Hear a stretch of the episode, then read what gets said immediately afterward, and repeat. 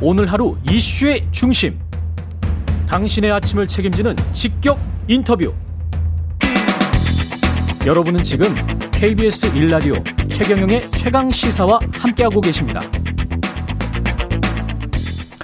네, 어제 문재인 대통령 임기 중 마지막 예산안 시정 연설이 있었습니다. 국민과 위기, 경제, 회복 등을 강조하는 아, 코로나19 국면 이후에 경제 회복에 대한 의지를 밝힌 연설이었다. 이렇게 평가가 되고 있는데요. 자세한 내용과 현안에 대한 입장 박수현 청와대 국민소통수석 연결돼 있습니다. 안녕하세요.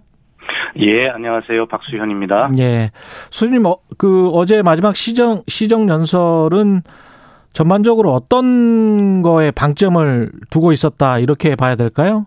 대통령이? 아마 지금 그 앵커께서도 말씀하셨습니다만 우선 2017년에 문재인 정부 출범 이후에 계속돼 왔던 우선 북핵 위기가 있었고 그다음에 일본의 갑작스러운 수출 규제로 인한 경제 위기가 있었고 그다음 코로나 위기가 있었지 않습니까? 예. 이 위기들을 극복해 온 그런 과정이었다라고 평가하시면서 그 과정에서 위대한 국민께서 함께 해 주셨기 때문에 과제는 있지만 음. 현재 잘 극복하고 있는 것이고 성과도 있었고 그러면서 여전히 과제도 남겨 있는데 예. 이런 문제에 대해서 함께 자신감과 자부심을 가지고 함께 그 과제를 해결해 나가자라고 하는 그러한 어떤 음, 말씀들로 채워진 연설이었다고 저는 보고 있습니다. 예, 과제 남아 있는 과제 중에서 짧기는 하지만 부동산 문제는 여전히 최고의 민생 문제이면서 최고의 민생 문제이면서 개혁 과제다.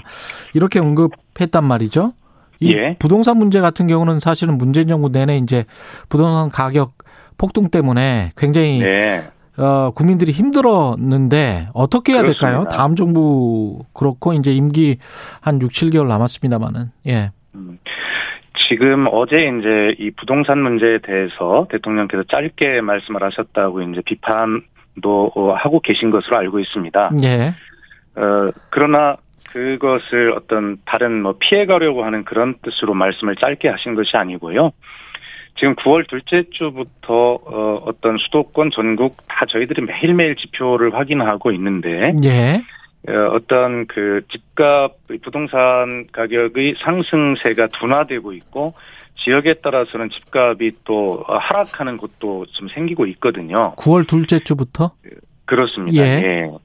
그래서 이 문제를 어떻게 우리가 어, 분석을 할 것이냐, 판단할 것이냐 문제를 굉장히 면밀하고 민감하게 보고 있는 시간이거든요. 예. 어, 이것이 어떤 변곡점이 온 것이냐라고 하는 판단을 또 저희가 해야 되지 않겠습니까? 그렇죠. 그동안에 예. 저희가 여러 정책을 하면서 이 정책의 효과가 나타나려면 뭐 2년 뭐 이렇게 시간이 걸릴 것이다라고 말씀을 드려왔는데 예. 이것이 과연 그런 정책의 효과인 것이냐 아닌 것이냐라고 저희들은 민감하게 판단을 해야 되지 않겠습니까? 예. 그런 과정 그런 어떤 시간이기 때문에 대통령께서 부동산에 대해서 어떤 다른 말씀을 더 시정 연설에 붙이시면 음. 이 민감한 시기에 또 다른 영향을 미칠 수 있기 때문에 최고의 민생 과제, 개혁 과제라고 그런 최고의 의미를 부여하시면서 짧게 말씀하신 것이거든요. 예. 그래서 저희들은 주택 공급이라고 하는 문제를 정말 최선을 다해서 저희가 받은 여건에서 문재인 정부 5년 동안 최선을 다해 왔고요. 그래서 보면 걱정은 많이 계시 하시지만 이제 입주 물량, 주택 공급을 많이 해야 된다는 것이 여야의 공통 해법 아니겠습니까? 예. 입주 물량을 보면 예, 과거 10년의 평균에 비해서 2021년 30년 요 사이에 예, 보면 전국적으로는 과거 평, 저 10년의 평균이 46만 9천 호가 공급이 됐다면 예. 앞으로 10년은 56만 3천 호가 공급이 될 것이고요. 수도권에도 과거 10년에 23만 4천 호가 공급이 됐다면 앞으로 10년은 31만 4천 호가 공급이 되도록 그렇게 되어 있습니다. 지금 현재 공급- 계획 계획대로라도 예, 저희가 지금 문재인 정부에서 공급 기반을 마련한 것에 의하면 그렇게 되어 있는 것입니다. 음. 그리고 공공 임대주택 역시도요. 역대 최고 수준으로 공급할 수 있도록 그렇게 준비가 되어 있는데 이 부동산이라고 하는 것은 장기적이고 종합적인 어, 대책이고 효과들이 그렇게 나타납니다. 그래서 저희들은 문재인 정부에서 정부에서 국민께 걱정도 끼쳤지만 이러한 장기 공급 어떤 그 기반을 마련하기 위해서 최선을 다해 왔고 저희들은 비록 많은 혼이 났지만 문재인 정부에서 마련한 이런 공급 기반으로 다음 정부에서는 어쨌든 이런 문제들이 잘 해결이 될 수 있도록 그렇게 음. 최선을 다해서 끝까지 준비를 하겠다는 뜻입니다. 예.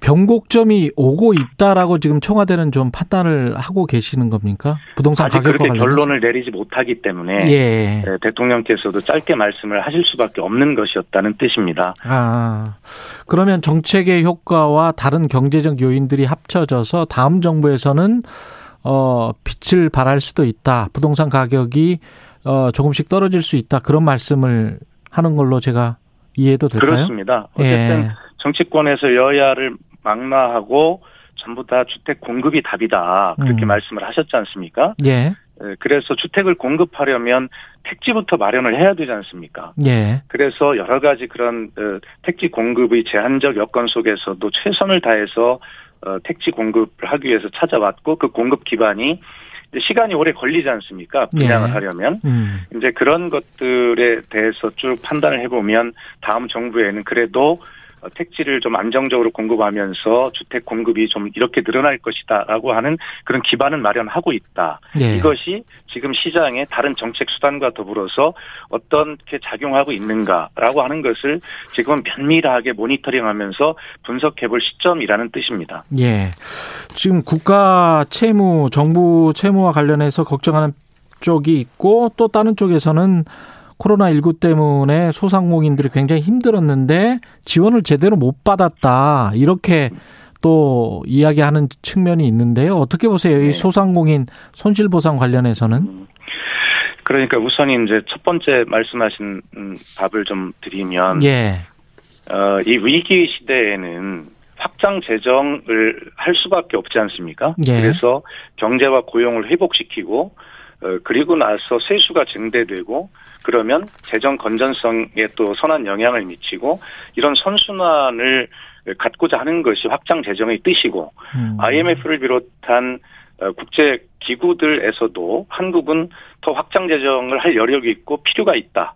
라고 그렇게 평가 권고를 하고 있고 실제로 저희가 분석하는 것은 재정 건전성도 함께 걱정하면서 그 감당할 수 있는 범위 내에서 가계 부채가 늘어나는 것보다는 상환 능력이 있는 정부가 이런 위기 시대에는 빚을 좀더 감당하는 것이 맞다는 그런 뜻 아니겠습니까? 그래서 네. 저희들이 열심히 해오곤 있습니다만 그리고 국회에서 이 손실보상법을 세계 최초로 법으로 제정을 해 주셔서 음. 이렇게 이제 바로 이제 12월 27일부터 신청 접수를 받고 지원을 개시하도록 그렇게 되어 있습니다만 예. 그럼에도 불구하고 그럼에도 불구하고 어떤 특히 정부의 이제 집합 금지나 영업 제한 등의 직접적인 방역 조치 대상뿐만이 아니라 어, 인원 제한 등 기타 방역 수칙에 따른 업종의 피해도 또 누적되고 있는 상황 아니겠습니까? 예. 그래서 저희는 어 우선은 정부의 방역 조치로 인한 피해 업종은 이 피해 규모에 비례하여 보상하는 이 소상공인 손실 보상을 신속하고 차질 없이 말씀드린 음. 대로 10월 27일부터 신청 접수하고 지원 개시를 하는 한편에 경영 위기 등 이제 그런 손실 보상 제외 업종이 있지 않겠습니까? 여기에 네. 대해서는 해당 업종별로 별도 지원 방안을 또 마련하고 있고요. 음. 또 다만 간접 피해 업종도 있습니다. 이런 것들에 대해서 업종별로 담당 부처 중심으로 별도 지원 방안을 마련해서 추진할 것이다. 이렇게 말씀을 드리겠습니다. 그 한미 간에 남북미 또는 남북미 중 종전 선언과 관련한 문안 협의가 이루어지고 있다는 보도가 나왔어요. 예, 그렇습니다. 이, 저도 봤습니다. 이거는 사실인가요? 어쨌든 그 종전 선언에 대해서는 미국 측과 긴밀하게 소통하면서 심도 있는 협의를 진행 중인 것은 사실이고요. 아. 예, 그렇습니다. 다만 이 종전 선언은 한국과 미국 양자가 할 수 있는 것이 아니지 않습니까? 예. 어, 여기에 어, 북한이 어, 또 합의를 해야 되고 그러나 큰 방향에서는 이미 종전 선언에 대해서 어, 남북미 이렇게 다 합의를 한 바가 있고 중국도 거기에 대해서 어, 어떤 긍정적인 의사를 표한 바가 있기 때문에 네. 이렇게 한미 간에 이렇게 한 걸음 한 걸음 나아가다 보면 그리고 어, 비핵화를 위한 북미 간의 어떤 협상 과정에서 어 또 좋은 어떤 카드가 제시되고 서로 합의할 수 있는 게 있다면 그런 것들이 또 어, 이 종전선언에 긍정적인 영향을 미치도록 하는 그런 서로 연관이 돼 있는 연동이 돼 있는 문제들 아니겠습니까? 예. 그렇기 때문에 우선 미국 측과 긴밀하게 소통하면서 그렇게 협의를 진행해 나가고 또 북한 측과 미국 측의 어떤 그런 협상이나 이런 것들이 또 잘 진전돼 나간다면 음. 뭐 서로 선순환이 되면서 뭐 좋은 결과에 이를 수 있다라는 희망을 소망을 저희는 가지고 그러나 서두르지 않고 뚜벅뚜벅 그렇게 가고 있다 이렇게 말씀드리겠습니다. 지난번에 저랑 통화하실 때는 다음 정부에서 이 종전선언을 해도 된다. 우리는 디딤돌을 계속 만들어 나가겠다. 뚜벅뚜벅 하겠다. 이 말씀을 하셨단 말이죠. 근데 지금 네, 그런 식으로 판단으로. 예, 지금 판단으로 봤을 때는 어떠세요? 이번 정부 내에 이게 종전선언이 가능한 수순으로 지금 가고 있는 겁니까? 타임테이블상? 제가 그 기자 언론인들의 질문에 늘 답을 할때 징검다리론을 말씀을 드리는데요. 예. 제이 강을 건너서 한반도 평화라고 하는 저 강 너머에 우리가 도달해야 되지 않습니까? 예. 근데 강을 건너가려면 튼튼한 징검다리들을 놔야 되겠죠. 음. 이제 그 통신 연락선의 복원이라고 하는 첫 번째 징검다리가 놓아졌을 뿐입니다. 음. 근데 이 징검다리마저도 또 흔들리고 또 떠내려간 적이 있지 않습니까? 예. 에, 그러나 다시 우리는 인내를 가지고 임하면서 다시 통신 음, 연락선이 이제 복원이 돼서 이제는 아무리 큰 물이 와도 흔들리지 않는 그런 징검다리가 하나가 놓였다고 생각을 하고요. 음. 거기에 지금 앵커께서 질문하신 대로 통일부는 이미 에, 통신 선 복원에 따라서 그것을 통해서 남북 간의 화상회의 시스템을 좀 구축해보자라고 하는 제안을 이미 해놓은 바가 있기 때문에 예. 우선 우리가 할 수 있는 그 다음 징검다리 큰 걸음 뛰려고 하지 않고 그렇게 하나씩 하나씩 하다 보면 거기에 지금 말씀하시는 종전선언이라는 징검다리도 놓을 수가 있고 뭐 남북 정상회담이라는 징검다리가 있을 수도 있고 그렇게 하다 보면 한반도 평화라고 하는 강 전어 너머에 도달할 수 있겠습니다만 저희 정부에서 어디까지 하겠다라고 목표를 세우고 가는 길이 아닙니다. 음. 다만 정말 진지하고 북한과 협의하고 합의하면서 어떤 상황이 와도 흔들리지 않는 징검다리 하나를 튼튼하게 놓- 놓는 것이 더 중요하다. 이런 생각을 가지고 임하고 있습니다. 예. 마지막으로 시간이 얼마 안 남아서요. 네. 오늘 이재명 민주당 대선 후보와 회동을 갖습니다. 대통령께서. 네. 구체적인 의, 의제 어떤 말씀들 나누실지 참 궁금합니다. 예. 예. 뭐 오늘 관심들이 많으신데요. 예. 에, 우선은 뭐 이런 만남의 의제를 조율해서 말씀 나눌 것 같지는 않다고 생각을 하고요. 음. 아마 뭐 축하와 덕담 정도 외에 다른 말씀을 나눌 수 있겠습니까? 어, 뭐 예를 들어서 뭐 어떤 말씀을 잘못하시게 되면 그것이 공직선거법 위반에 그렇죠. 해당될 수 있는 사례들을 과거에도 저희가 봤기 예. 때문에 이번 만남에도 어, 선거관리위원회에 그런 어떤 선거법 위반 여부를 명확하게 다시 유권 해석을 받고 또 그래 알겠습니다. 조심스럽게 하고 있는 것이고요. 예. 어쨌든 오늘 뭐 축하와 덕담이 중요할 여기까지 것이고 하겠습니다. 예, 예. 그렇습니다. 예, 박수현 청와대 국민소통수석이었습니다. 고맙습니다. 감사합니다.